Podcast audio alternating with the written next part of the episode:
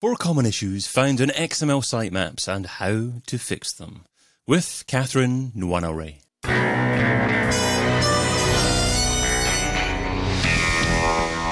The In Search SEO podcast is brought to you by Rank Ranger, the all-in-one SEO platform that helps scale your business through data and analytics. Hey, it's David. What are the common issues found in XML sitemaps? What impact do they have and how do you fix them? That's what we're going to be discussing today with a lady who, when she's not working on projects or writing about SEO, spends her time growing tomatoes, peppers and herbs. She was recently mentored by Aleyda Solis in the Freelance Coalition for Developing Countries Tech SEO Mentorship and is a freelance contractor and founder of Tech SEO Journal. A warm welcome to the In Search SEO podcast, Katherine Nwanorue. Hi David, thanks for having me. Hey Katherine, great to have you here. Well, you can find Katherine over at techseojournal.com. So Katherine, why are XML sitemaps so important? Okay, that's a good question. For me, there are 2 main benefits to having an XML sitemap. So for one, it helps search engines to find your important pages. So if you're dealing with a smaller website that has 500 pages or fewer, good internal linking structure and pages that don't change frequently, then having an XML sitemap is not a priority in this case. But if you're dealing with a larger website where you have content that changes frequently, poor internal linking structures and orphan pages, then having a sitemap makes sense in this case because it can help search engines to find your important pages. But I'd also like to mention that having an XML sitemap doesn't guarantee indexing, right? So it's more like a hint, a clue to search engines. Like, hey, I have these really cool pages that I think should be indexed. Would you mind taking a look at it? Yeah, that's how it works. Then the second benefit to having an XML sitemap is it helps in troubleshooting SEO issues, particularly indexing issues. But I'll come back to this when I'm addressing the common XML sitemap issues and how to fix them. Great. Okay. Now, you said for larger sites. So do you have a certain number of pages in mind where if a site is over a certain number of pages, then it's a good idea to use an XML sitemap? Yeah. Google documentation recommends 500 pages and above, like the opposite of a smaller website. But in most cases, 1,000 pages or more could be fine. Great. Okay. It's great to have definitive numbers to focus on there. So today you're sharing the 4 common issues with XML sitemaps. So starting off with number 1, listing ineligible URLs. Okay. So by ineligible URLs, I mean URLs that generate a 404 error code. Maybe they're blocked by robots.txt, or they have a noindex tag, or they are redirected. And this usually comes up in the case where you likely created a sitemap manually and somehow these error pages made it into the file. And another reason why this comes up is because maybe you created an XML sitemap that doesn't update automatically, like it's static. So when you make pages on your website, it doesn't reflect on the sitemap. And this is a problem because instead of crawling your valid pages, search engines are wasting time trying to access your heavily redirected content or pages they shouldn't be getting into. And Google has mentioned that if they can't read a sitemap after several attempts, they will eventually stop trying to. And this defeats the purpose of having an XML sitemap in the first place. Yes. Got you. Okay. So basically, if you keep ineligible URLs incorporated in your XML sitemap, then eventually Google are just going to ignore your XML sitemap or perhaps even not even trust your whole website as being as authoritative as well. That is correct. Yes. Okay, well, that takes us up to number 2, which is an XML sitemap that generates an unsupported HTML format error. Okay, so first I'd like to describe what an HTML sitemap is all about. An HTML sitemap it contains links to your pages and sections on your website and is usually meant for human users to navigate your site. It is located at the footer section of your website and yes, in most cases, search engines can also follow these links to find your pages. But that's where a similarity ends with an XML sitemap. An HTML sitemap does not have a last modification date. If you have videos, you might probably not even be able to link those videos to the HTML sitemap. So if you really want to tell search engines about your existing and updated content, then you should stick to an XML sitemap. But in a case where you're trying to submit your XML sitemap and you're getting this error that is a file in HTML format, then there are chances that you're actually submitting a file in HTML format, or your sitemap has errors that is making it difficult to read. And another common reason why this comes up is because there's a caching functionality on your website. So a plugin or your server or a configuration is getting in the way and instead serving a file in HTML format. That's what happens in this case. Okay, great tips there as well. So are there any benefits ever to have an HTML sitemap and an XML sitemap at the same time, or will an XML sitemap by itself suffice? There are benefits to having both, if you can get additional value in something, why not? So yeah, if your pages are, you have, let's say, a really great crop depth, like some pages are very difficult to reach and maybe users are not getting to pages they should be getting into, then a file in HTML format like a HTML and HTML sitemap can help you get users to pages they should be getting into. It can help them navigate your website. While on the other hand, an XML sitemap is meant for search engines. So in this case, you're considering to both the users and the crawlers. So yes, it's definitely a good idea to have both. Okay, and you obviously talked about the importance of coding an XML sitemap correctly. Is there anywhere that you recommend checking to see that your XML sitemaps are coded correctly? Oh, yeah, sure. So if you're worried that your XML sitemap might be an HTML file, a quick way to really check is try submitting it on Google Search Console. So you likely get a response that, is an HTML sitemap. And when that happens, how to find out what's really causing this is open up the XML sitemap on your browser and inspect the page with Chrome DevTools. So if there is a plugin or if it's a server caching, you'd likely see a list of things that are getting in the way when you inspect the page. So once you find out there is a caching functionality, you can go ahead and change your configurations, clear your cache, and everything should go back to the way it is.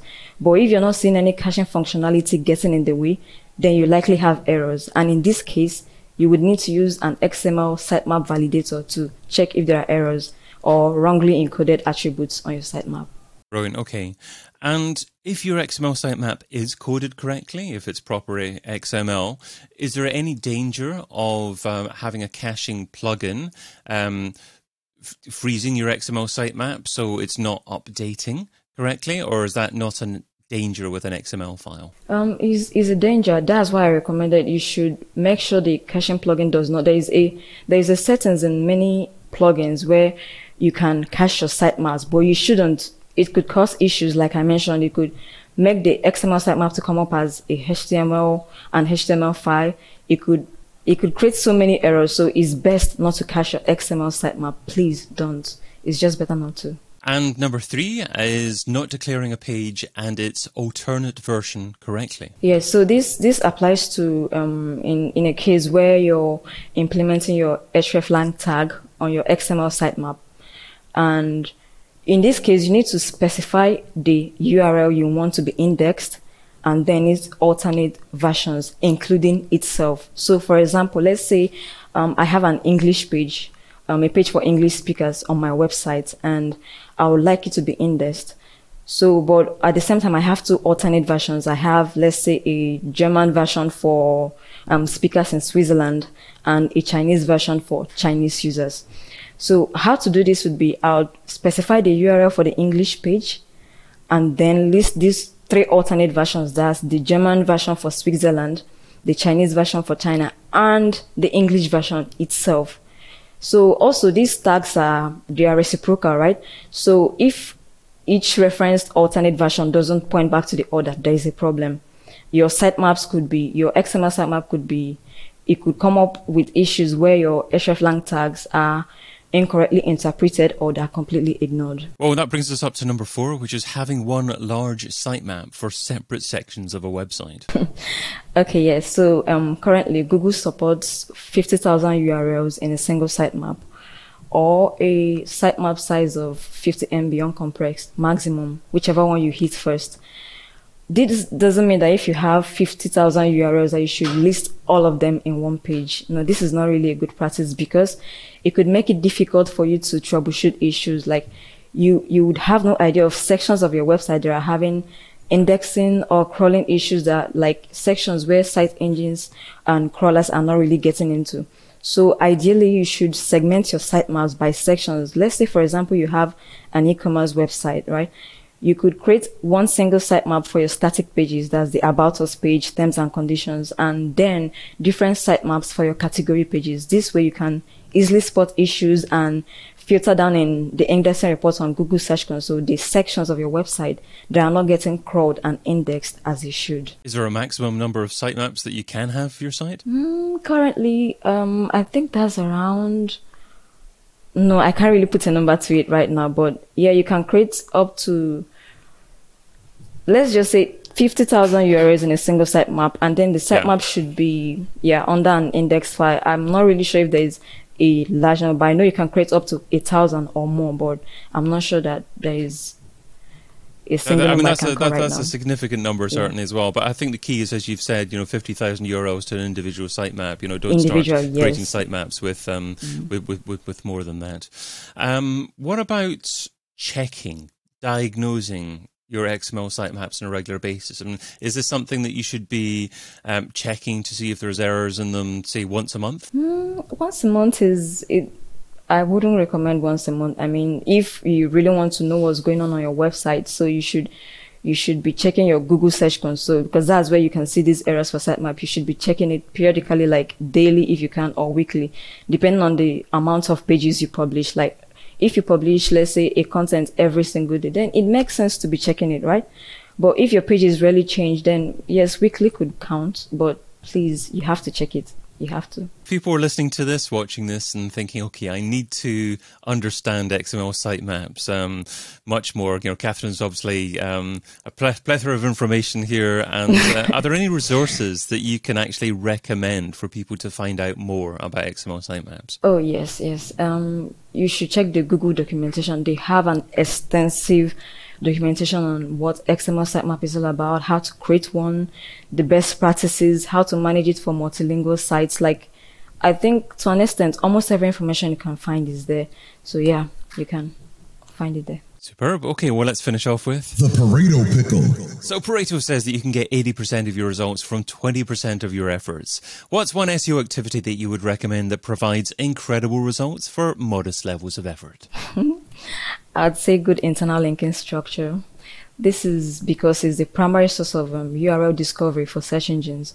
They can follow links within your site to get to important pages on your website. And beyond this, you can also use links to pass SEO value. You can use it to pass value to other pages as well, right? And you can also use it to indicate importance, relative importance of a page over others, and relationship between your pages. So yeah, a good internal linking structure is best. So does having a good internal linking structure not mean that XML sitemaps aren't necessary? No, not really. Like I mentioned, if you have a good internal linking structure and a smaller website, it's not a priority to have an XML sitemap, right? But some sites can see much value from XML sitemap than others. Like if you have really large pages, yes, you can have a good internal linking structure, but who wouldn't want more value, right? Who wouldn't want search engines to get to their pages on time and stuff? So an XML sitemap is like a secondary precaution you take, while an internal linking structure, good internal linking structure, is the primary step you take. Yeah. Or an HTML sitemap. Is an HTML sitemap necessary if you have good internal links? If users are still having issues navigating through your website, then an HTML sitemap makes sense. Understood. Okay. So if you're having issues with getting URLs ranked or perhaps navigation, as you say, then an HTML sitemap could be good for both users and search engines. But if you have all of your pages that you want to be indexed, then it's not necessary to have an HTML sitemap. Would that be a reasonable thing to say? Yes, it's not necessary. It's a nice to have in that case, but not a must have. Well, I've been your host, David Bain. You can find Katherine over at techseojournal.com. Katherine, thanks so much for being on the In Search SEO podcast. Thank you for having me. It's been a pleasure. And thank you for listening. Check out all the previous episodes and sign up for a free trial of the Rank Ranger platform over at rankranger.com.